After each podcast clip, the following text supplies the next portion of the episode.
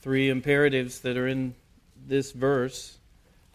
No greater thought to go into this verse with than the fact that God is faithful.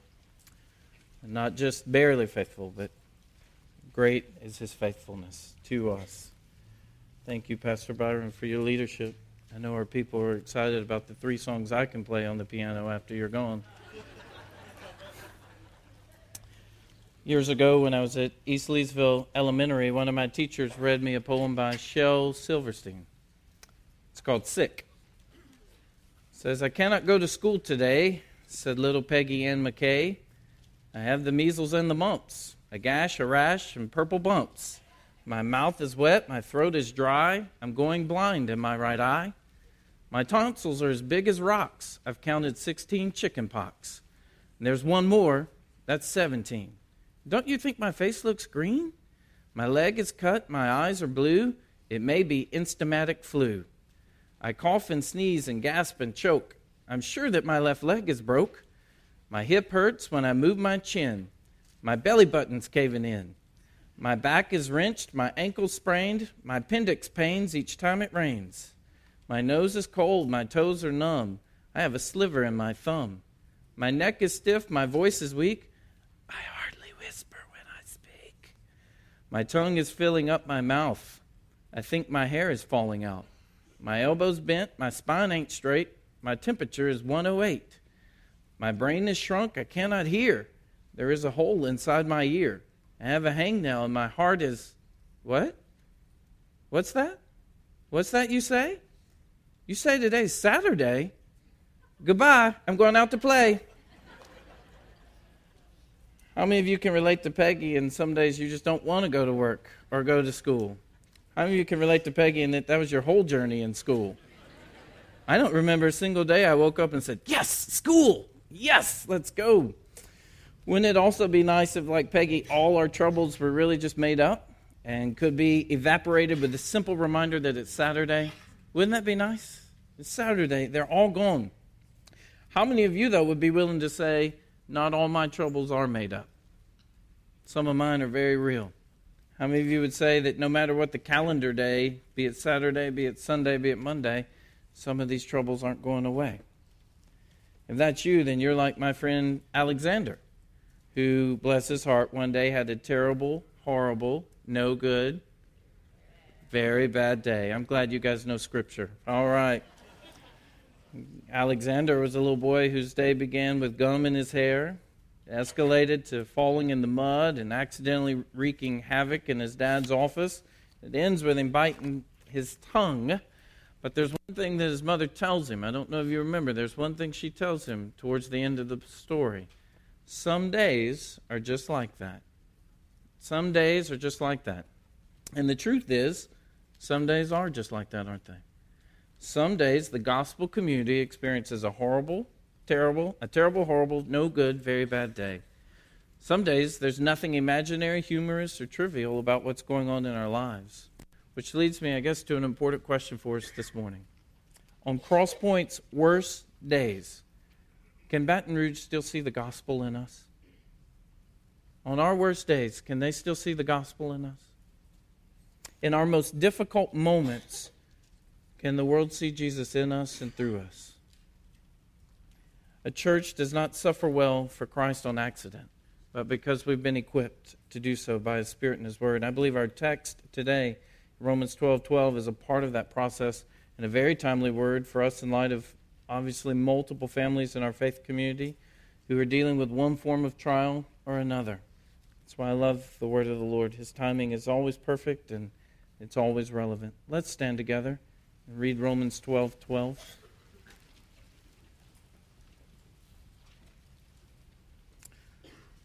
Paul is writing to the church at Rome, and he's obviously been giving them some imperatives up to this point. But in verse 12, he gives them three. Here's what he says Rejoice in hope, be patient in tribulation, be constant in prayer. Father, thank you that in your timeliness we would uh, study this scripture today. There are multiple trials represented by the families that sit before me. And Father, we want this to be a place where it's safe to take all the masks off and walk through the trial together. a place where it's safe to say, I need brothers and sisters to bear this burden with me. Father, we want this to be a place where we rejoice in hope, we're patient in tribulation, and we're constant in prayer. But not just because we think it's a good idea, but because you've commanded it and you say this is what we should look like. So, Father, we've been studying your word to let it define who the gospel community is. We see it here this morning in this text, but we know that we desperately need your spirit in order for this to be true of us.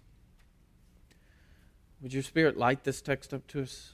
Would you feed us? Would you encourage us? Would you help us to set all of our hope on Christ Jesus and find great joy in which we carry through every tribulation? And would you help us to be those that are constant in prayer? Speak to us now from your word. It's in your name we pray, Jesus. Amen.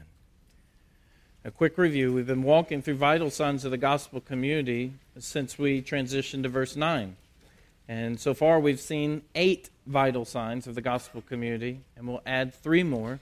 And should the Lord give us next week, then we'll close out the last two in this little five verse set here, which would bring us to 13 total. But the eight that we've seen so far is that in the gospel community, there should be genuine love.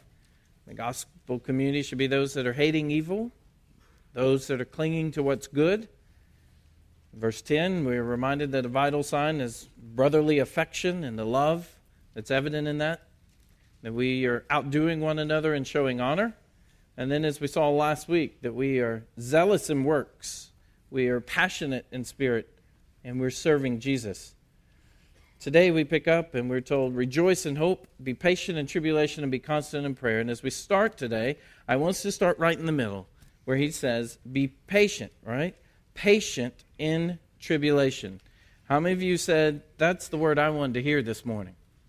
That's the word I was hoping the Lord would give me. I wonder if the reputation of Crosspoint when it comes to trials is we're patient in tribulation. The gospel community is patient in tribulation. You'll see on your outline there, first of all, the certainty of tribulation. We will have trouble, friends. There's no doubts about this. We are going to have tribulation. Jesus himself tells us in John 16 33, In the world you will have tribulation.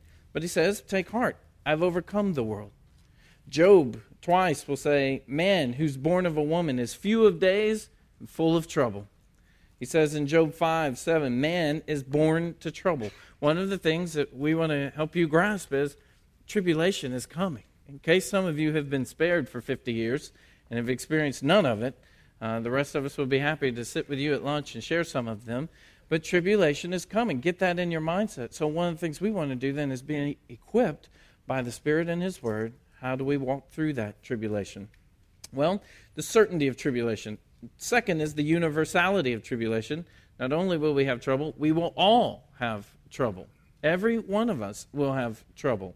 1 Peter 4:12 Peter writes and he says beloved do not be surprised at the fiery trial when it comes upon you to test you as though something strange were happening to you. I think there's nothing more shocking, you know, as a pastor when church folk are like, "I'm experiencing trouble."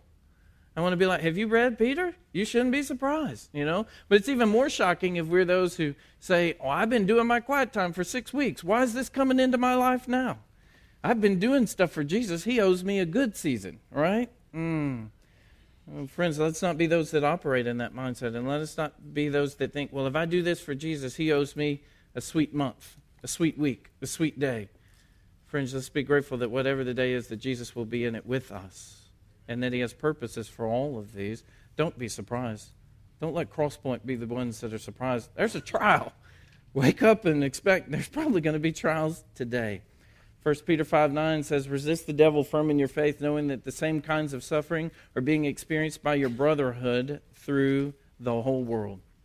We are not the only ones. That's why we want to pray for the persecuted church today. I hope that you parents will do that again today, and I hope that you do it often with your children, praying for the persecuted church as well as unreached people groups. We tend to be those, however, that throw pity parties or become consumed with self because we're convinced we're the only one experiencing that trouble that day. But how many of you would say someone has a car wreck? How many of you would guess there's more than one car wreck in America per day? I think I've seen two out here in one day at this red light and up there. So on the day you get a, a car wreck, immediately we begin saying, Woe is me. Wouldn't it be incredible if not only did we pray, God, get me through this, but somewhere else there were other people who were in wrecks today? Father, would you provide for them? How many of you know that more than one person gets fired from a job on the same day? In this economy, we tend to be those who, when we get a pink slip or notice of a reduction of hours, has it ever occurred to you that someone else probably got the same thing that day somewhere in the world? We ought to pray for them as well. How many of you ever not, uh, not done too well on a test at school, students? Well, the comfort in seeing scores put up at LSU was you could see scores. You didn't know who made it, but you knew you weren't alone, right? I enjoyed that on certain days of thank you, Jesus, that everyone else has a 54 we tend to be those who pray just for ourselves. Someone else flunked it because they spent too much time at Louis too. Pray for them.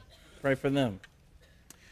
Sometimes when we're mocked for being a Christian, has it ever occurred to you that somewhere in the world are people that are suffering and beaten today for the cause of Christ? Wouldn't it be incredible if we prayed for them and even as devastating as it was for Mr. Carl finding out about the mass in his lungs, I am certain that on the day he found out, other people found out as well. And wouldn't it be incredible if we would be the people who would say, God, wasn't excited to hear this, but know you're with us. Would you be with everyone else today who's going to find out this type of news? See, friends, suffering is universality. We want to be those who realize it's not just us. We don't want to look in only, friends. We want to look out and we want to intercede on behalf I just want to show you a couple bad days. Turn back to Job in case it's been a while. Job is the perennial picture of a bad day, isn't he? And in case you you are having a a bad day, uh, we might perhaps I don't know if you would find encouragement. The only encouragement would be you're not alone and you're not Job, I guess. Although Job may have wished he was alone after his wife gave her little pep talk, right? I think Job somewhere is like, why did you leave her? Give me back the camels, right? Just saying. In case you don't know, her advice was, why don't you curse God and die? Thanks, honey. Right. That's a helpmate right there. Job chapter 1, verse 13. Now, there was a day when his sons and daughters were eating, drinking wine in their oldest brother's house. They weren't Baptists, by the way.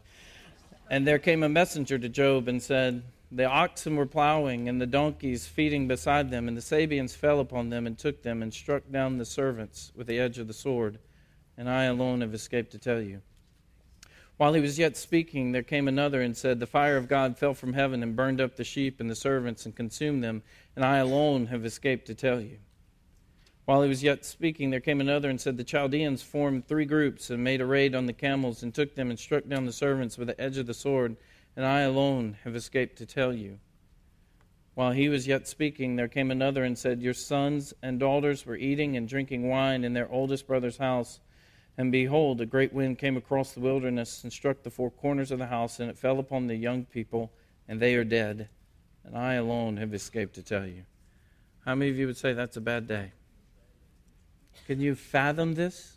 One right after another begins to arrive and tells you everything you have, basically, including your children, have been taken from you, not just seemingly in one day, but in a matter of moments. Well, what do you do? Verse 20 says Job arose, tore his robe, shaved his head, fell on the ground, and worshiped. And he said, Naked I came from my mother's womb, and naked shall I return. The Lord gave, and the Lord has taken away. Blessed be the name of the Lord. When I studied this several years ago, I have here in blue ink out beside, I wrote, What? What are you doing, Job? What are you doing? And yet it would be this verse that sustained me when we experienced our own miscarriage and Tara said the baby's dead. It would be this verse that the Spirit brought to mind. This is a bad day. But what does he do? He worships in spite of it. I want you to turn to Matthew 27, and while you turn to Matthew 27, the next time you're having a bad day, you should think about Paul. Paul was preaching Jesus. People didn't like it. They took him outside and they picked up as many rocks as they could and they threw them at him. They stoned him and they thought they had done a sufficient job because they left him for dead. They would not have stopped had they thought he was going to live. The purpose was to kill Paul.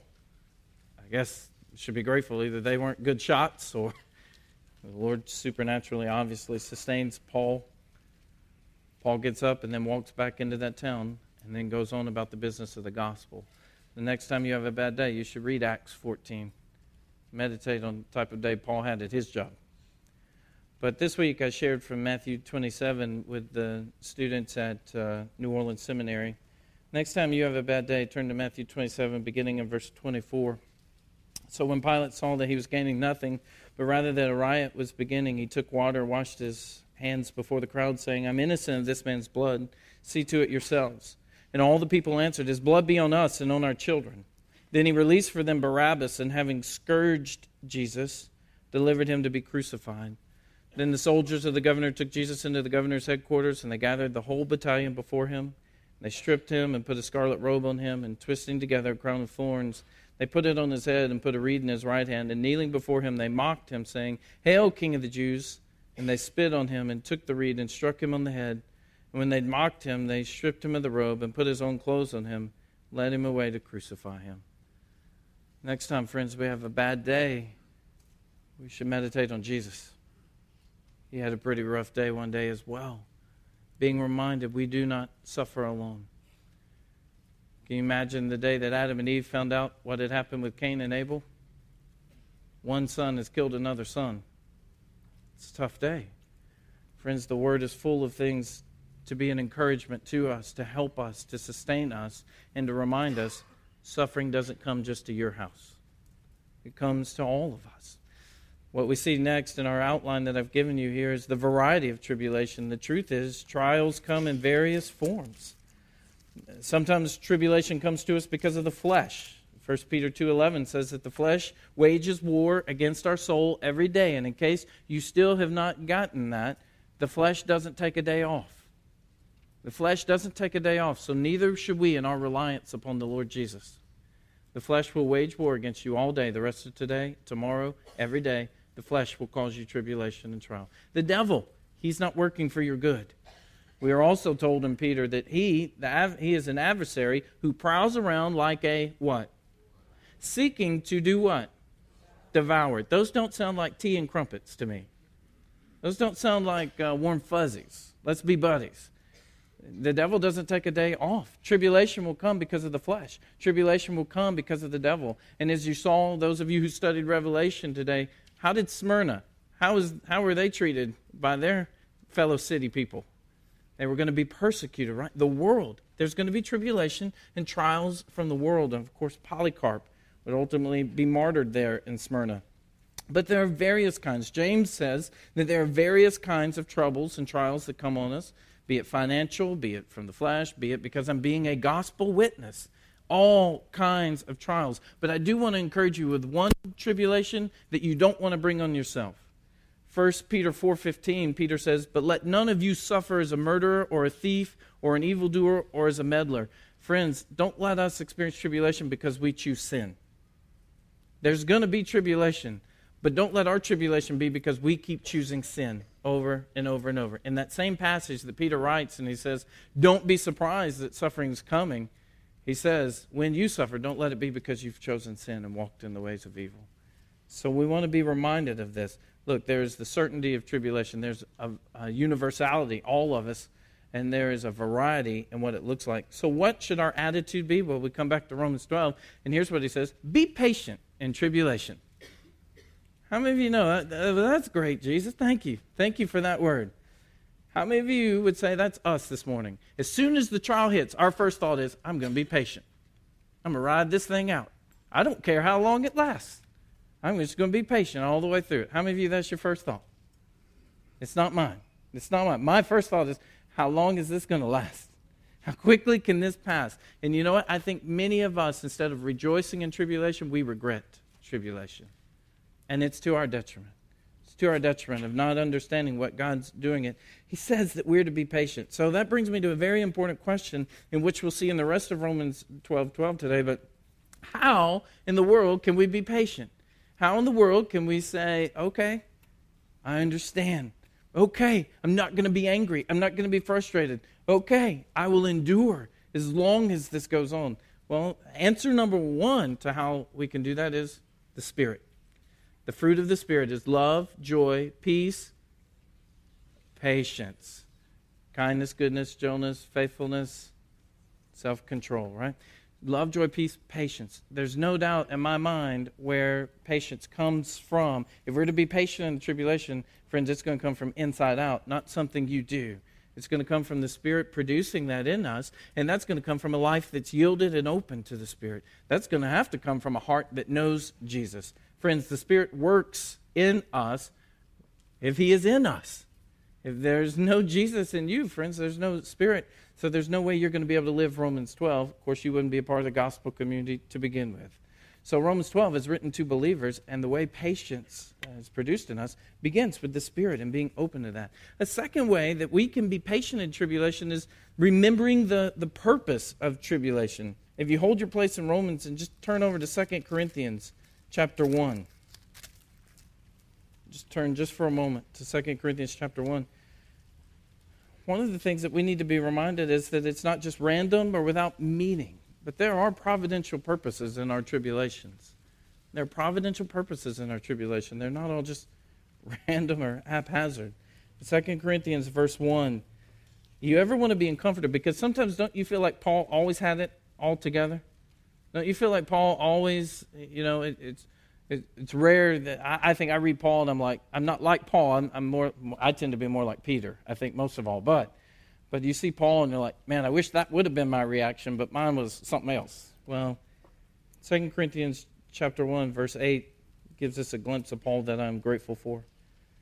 He says, We do not want you to be ignorant, brothers, of the affliction we experienced in Asia. For we were so utterly burdened beyond our strength that we despaired of life itself. Indeed, we felt we had received the sentence of death. Friends, that's a tough trial. And, that, and it should be encouraging us. Paul said, It was so bad. We despaired of life. We were certain that we had received the death sentence. We were certain it was down for the count. This was it. It was over. But then look at what he says. But that was to make us rely not on ourselves, but on God who raises the dead.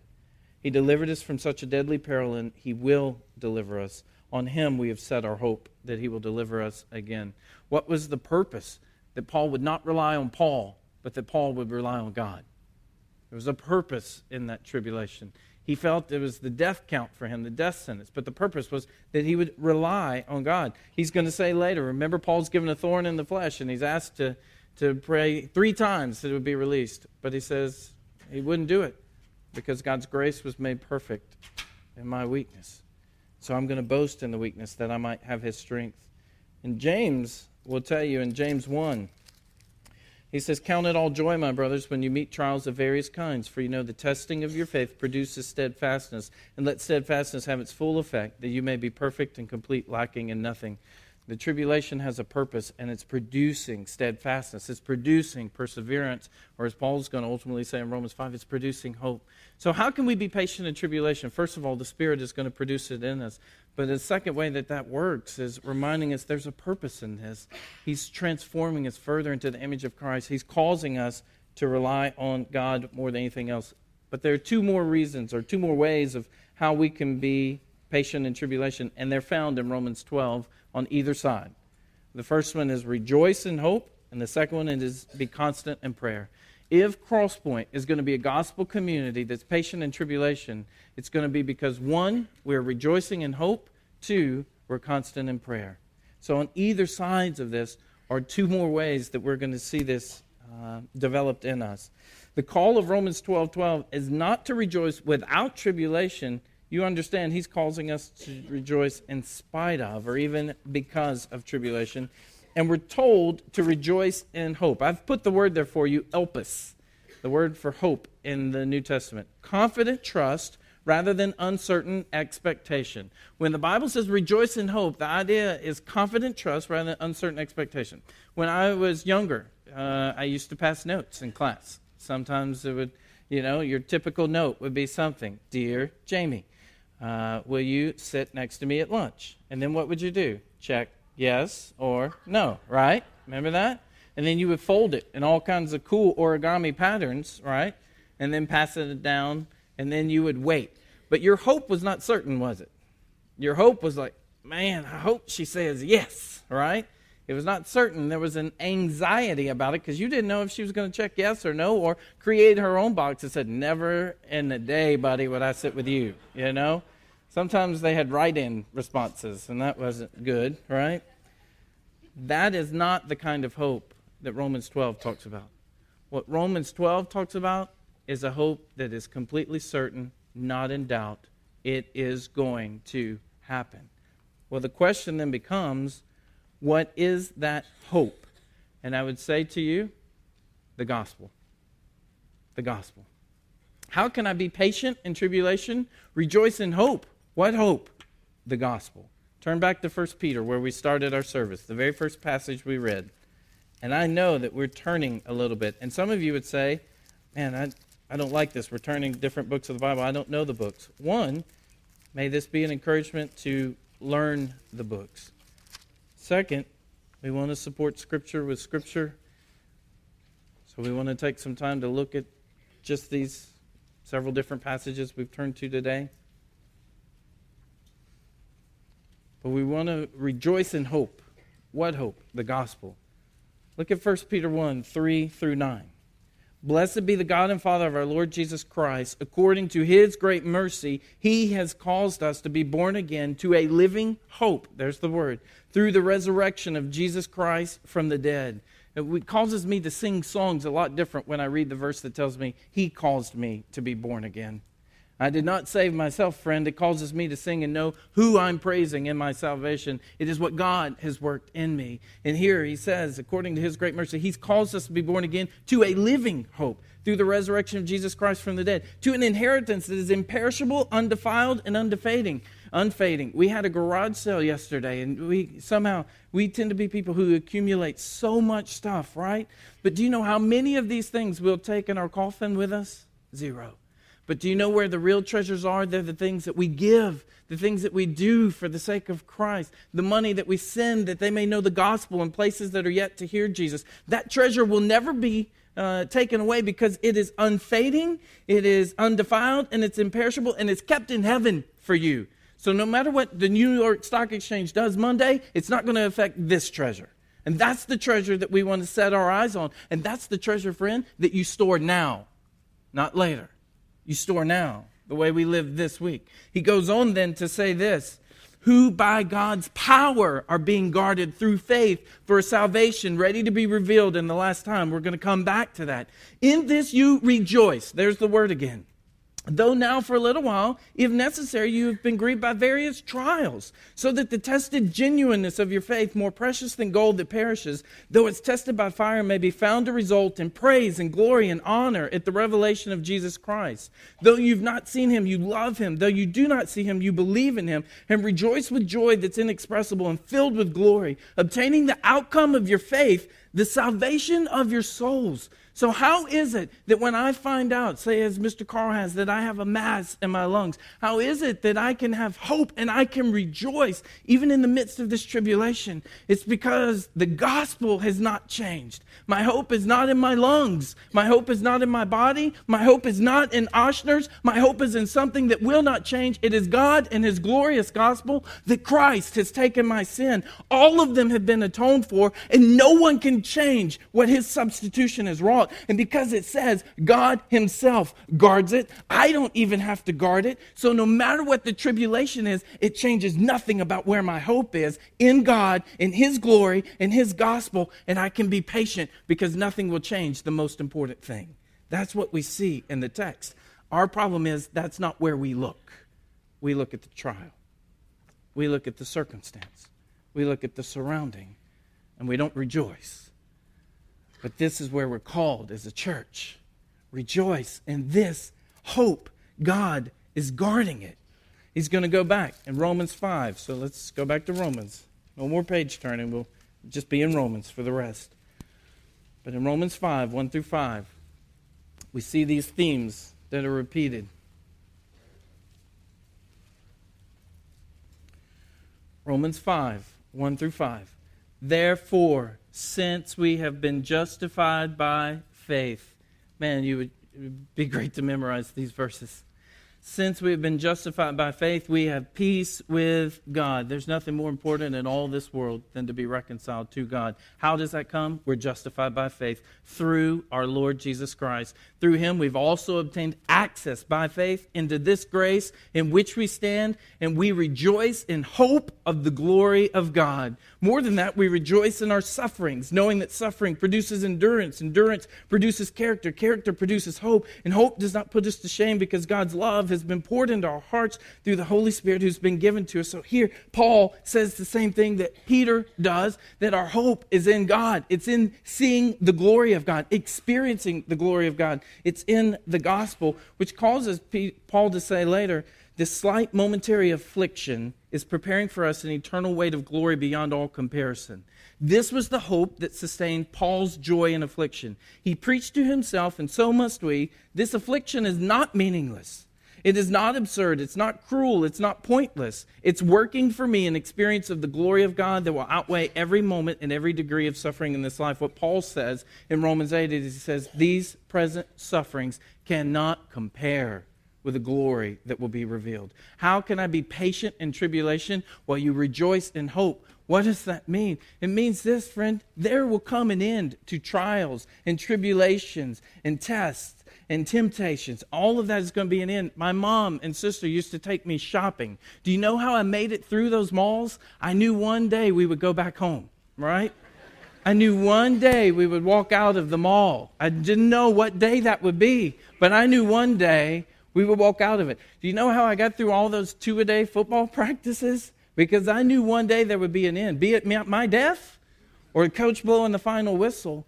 But you can endure a lot when you know it's not the final word. And what Paul is pointing us to to say the trial is not the final word. The final word has already been settled. God is guarding that final word. So you rejoice in it and rejoice in this because the trial is giving you a greater experience of God's glory than you would have had had you not gone through that trial. So you rejoice in this hope and it's certain and it's solid and we not, we're not shaken. We have patience, we endure it because the gospel is not going to change. This is what the world needs to see. I don't think the world is impressed just with Christians and how we do on our zippity doo dah days. The world has zippity doo dah days. What's different is when they see the gospel on our worst days. What's different is when they see, I have joy because I have certain hope. And it's that King Jesus conquered sin death, and the devil, and he sits enthroned above it all, and nothing will change that. Be it if I have one week to live or I have 20 years to live. Nothing will change where I set my focus. So, therefore, tribulation, trial, I will be patient. For it's an experience of God's glory that I wouldn't have were I not going through it. But here's the second means to enduring being constant in prayer back in Romans 12. Romans 12 12. Be constant in prayer. Steadfastly maintain the habit of prayer. I had a few questions when I was going through this. I, I wonder if we're the people who wake up longing to talk to God. Do we wake up and say, Man, I'm so glad I'm awake again, I can talk to Him? I wonder if we're the people who love talking to God throughout the day eyes open, eyes closed, standing, kneeling, driving. I talk to God frequently driving in Baton Rouge. I wonder if our last conversation each night is with God. Friends, this is part of what it means to be constant in prayer. William Barclay said this No man should be surprised when life collapses if he insists on living it alone. You never talk to the Lord, you never rely on the Lord, then uh, don't be surprised when the house falls apart. You insist on living alone. Being constant in prayer. I love what Jesus teaches us in Gethsemane. If there's anyone who knows it can't be any other way, it's Jesus. He knows He is the way. But He teaches us that we can pour our heart out, heart out to the Father in our deepest moments. And we can pray about any of these things, big or small. Friends, God cares about all of it. Most Christians will confess the difficulty of maintaining a regular and effective prayer life. I'm always challenged by the church in Acts 12, and it's uh, one of my favorite passages. We did it with the college disciple now. James is put to death, but Peter's put in prison. And I love that the church prays for Peter. I love that the church doesn't pout when God doesn't set James free. Sometimes when God doesn't move the way we want, we, well, fine, I'm not talking to you anymore. Well, that's great for you, buddy. I'm going to move on with my plan. I can tell you, I can strengthen you, or you can just go on. I love that the church, though James was killed, they still prayed for Peter. And do you know why they pray in Acts 12? It's because they were devoted to it in Acts 2. So it wasn't just in the crisis moment, it was every moment. It's how they were. We want to be that type of people. We want to be the people that pray constantly. Colossians 4 2 is one of the passages that I memorized for my dad's salvation. Devote yourself to prayer, being watchful and thankful. May it be true of us that we are those that are devoted to prayer. We're constant in prayer. How do you make it through a trial? You're constantly talking to Jesus about it. You're constantly going to Him for the strength. You're constantly sharing your thoughts. Boice has said there are two reasons why we might fail to pray. The first one is that we do not think we need God's help, thinking we're adequate of ourselves. And number two, we do not believe God really is a loving Heavenly Father. So, you know, there are two reasons why we might not pray. You think you got it all, and all 40 years of your accumulated wisdom, you got this. Or you really don't believe what the Bible says about Him a Father who cares. A Father who cares. Let that not be true of us. Let it be said the Crosspoint is one that is patient in tribulation because we're rejoicing in hope and we're constant in prayer. I hope that you will see the gospel even in Romans 12. Let me give you the picture, though, in case you haven't seen it. Here in verse 12 is a description of the Christian life rejoicing in hope, patient in tribulation, constant in prayer. What we, we see wider in Romans is this the joy that we have, it's in Jesus. The hope that we have is for Jesus. The patience is from Jesus. The tribulation is with Jesus. And the constant prayer is through Jesus to God our Father. I'll say it again. In Romans, what we see is that the joy is in Jesus, the hope is for Jesus. That's what our longing is for. The patience is from Jesus, He's producing it in us. The tribulation is with Jesus, and the constant prayer is through Jesus. I love that the gospel is in Romans 12 hence the gospel community. We cannot do it without Jesus. He is our only hope. I want to close uh, by this, this way of giving you one more picture. Again, sometimes the trials and tribulations make us turn inward. Uh, last year in a prayer guide, there was a uh, people group called the Afar people who live in Ethiopia. Uh, some of you will find that funny. There's Afar people over there. Right. Well, their name is the Afar people and they're in Ethiopia. And one of the excerpts from this prayer digest says, It's 3 a.m., and the Afar father is still awake. The desert night is cold. He snuggles up to his wife and newborn baby to keep them warm. Their stomachs rumble with hunger. Should he slaughter his scrawny goat to feed his wife, hoping she will produce enough milk for their baby? Or should he beseech the clan elders to move again in search of weeds for the goat, or maybe even some fresh water? They are fortunate. Both his wife and their baby survived the birth. The Afar people have the highest maternal fatality rate in the world. Women give birth without benefit of sterile conditions or even clean water. Of the babies born alive, one third die before the age of five.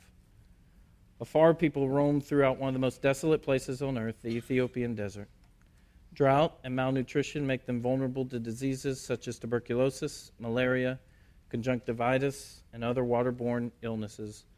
Of 13 million afar people, 3, of, 3 million of them are infected with HIV and AIDS.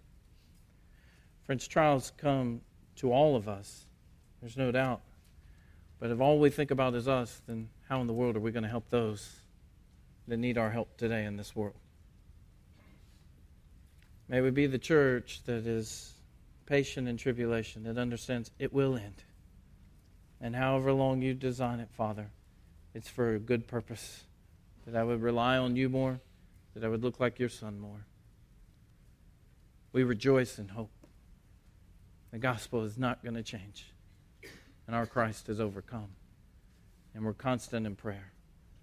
We may be in communication, and sometimes, like the, the boxer who goes to the corner to be encouraged by his coach, we have to do that. The coolest thing is our coach goes to the middle of the ring with us. He's the one who actually enables us to fight. Is this how Crosspoint faces trials? Father, we thank you for today and we thank you for your word. We pray that as we move to a time to close our service, transition into a time of announcements, and then, Father, a, a very important meeting in, in the life of our congregation and in the life of grace. We pray before we move on to these next things, we would take a moment here and we would let your word be a hammer and a fire. We would let it be a mirror. Father, there's some of us who today, patient in tribulation may not be what describes us. Rejoicing may not be what describes us. So your word is calling us not to be better people. Your word is call, calling us to cling to Jesus to produce these things in us. This passage pushes us back to the gospel. Jesus is our only hope for living this. Father, some of us may need to be more devoted in prayer to you. We may not talk to you enough through the day. Not about a magic number of times, but it's about being in constant communication with you. Some of us may need to find others before we leave here today and ask them to bear a burden with us, to walk through the trial together. We thank you that our joy is in Jesus, our hope is for Jesus, that the tribulation is with Jesus. We are grateful that our prayer is through Jesus. Without Jesus, this would be a very ominous text. But with Jesus, Father, this is possible. Would you cause these vital signs to be true of Crosspoint and of grace? It's in your name we pray, Jesus.